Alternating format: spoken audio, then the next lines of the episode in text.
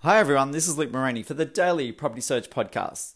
And the topic I'd like to talk to you all about today is Do you invest now or invest later? Before I get into this topic, just a disclaimer this podcast is for general purposes only and should not be regarded as financial or legal advice. Make sure you get your own independent advice when it comes to investing. So, the whole idea about invest now or invest later there is different things that are going in the marketplace right now.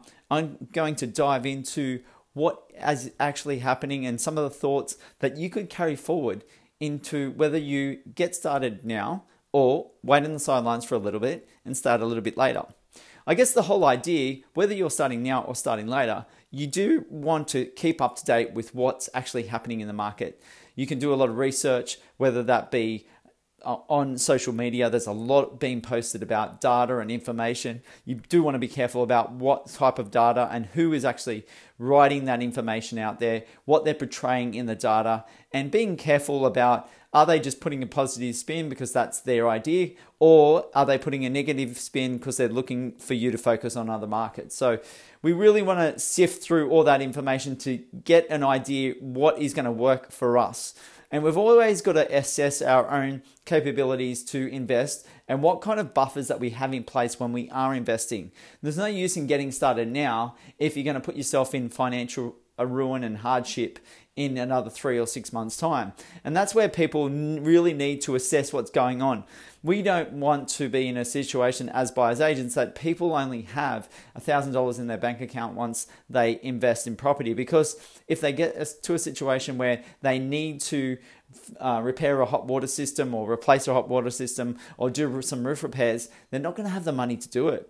And then they're going to have to sell, well, panic sell that property. And if they can't sell that quickly enough, then they could be in a situation where that property stays on the market, they can't afford it, then they're going to have to be forced to sell by the, by the banks or the lenders that are out there. So it's really important for us to assess all that before we get started and then assess what the market is saying to us right now in the places that we are looking to invest or what kind of market we see moving forward that's going to have cash flow and growth for us.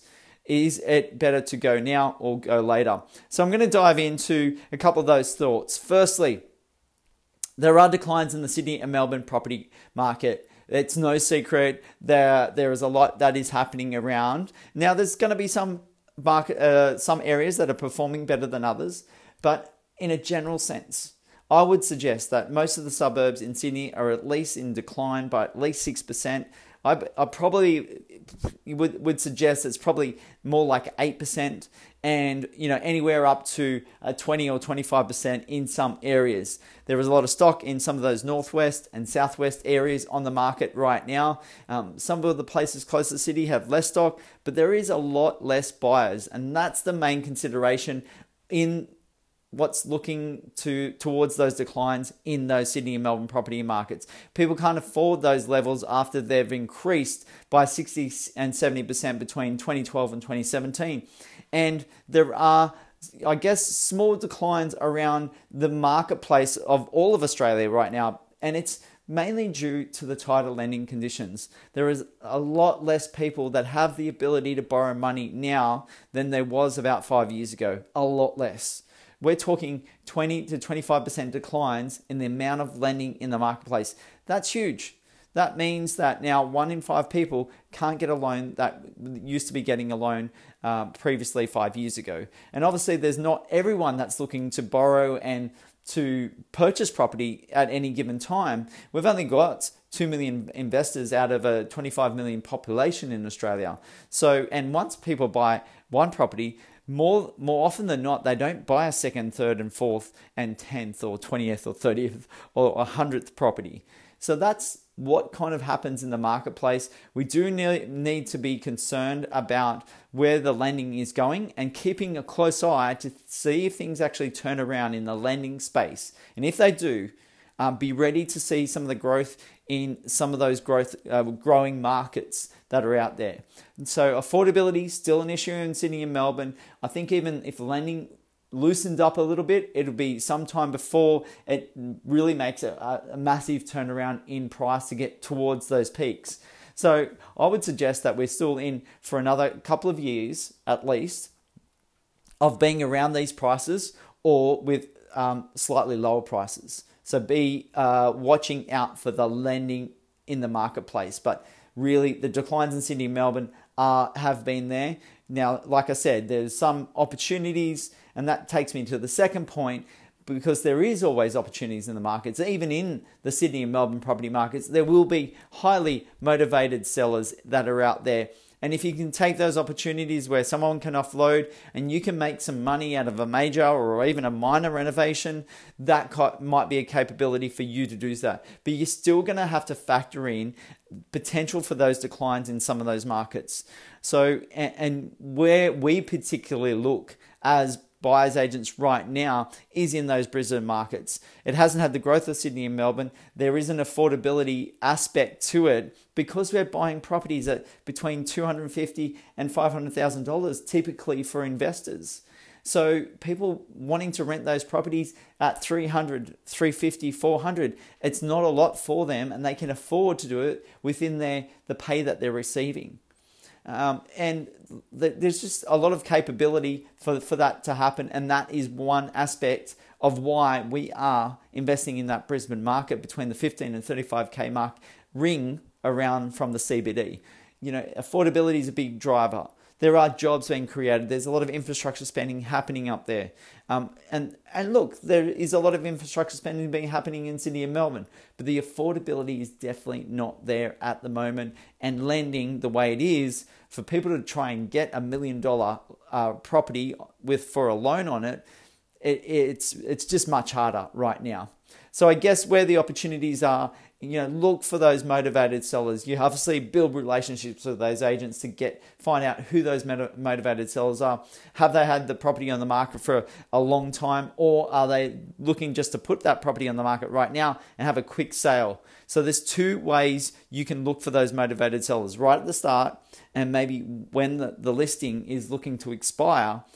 Um, so the agent then uh, well the seller might go with a different agent so if you can get that before the expired listing happens, or if the the the seller is then highly motivated to sell because they started the campaign uh, a lot higher than they should have, or they actually need to transact the property really quickly because they bought something else.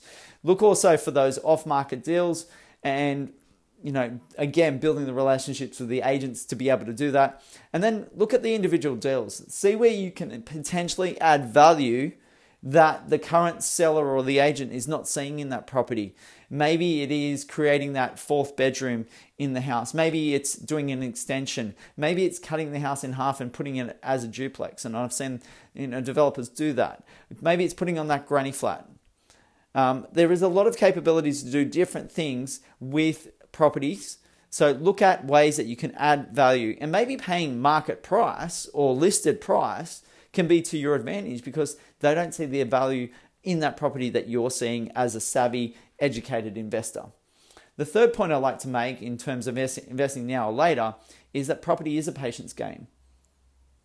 It's a patient game. We need to think about what our long term thought process in. But the, the caveat on that is the fact that we want to be buying in growth markets or the potential for that growth market.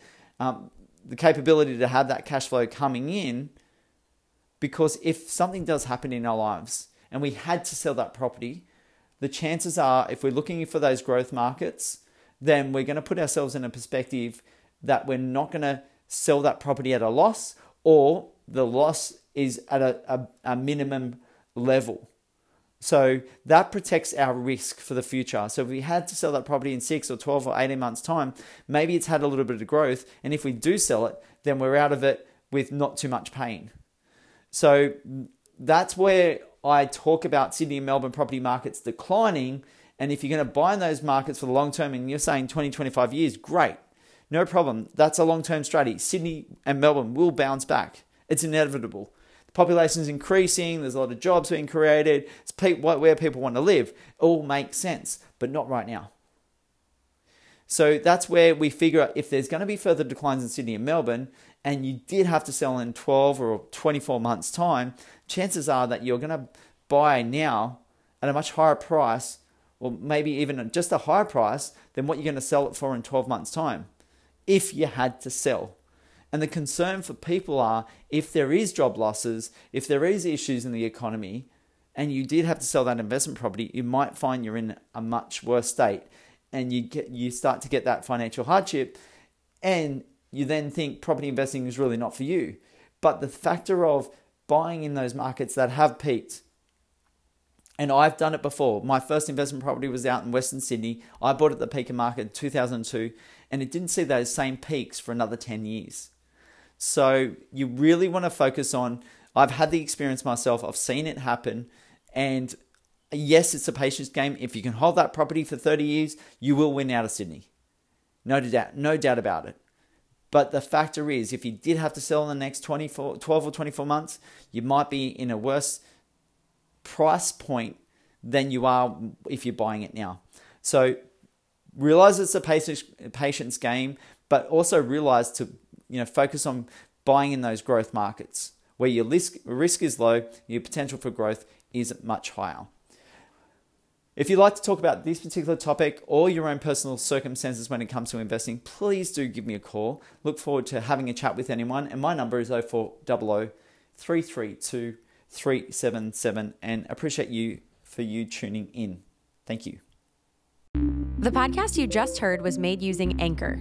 Ever thought about making your own podcast? Anchor makes it really easy for anyone to get started. It's a one stop shop for recording, hosting, and distributing podcasts. Best of all, it's 100% free. Sign up now at anchor.fm slash new. That's anchor.fm slash new to get started.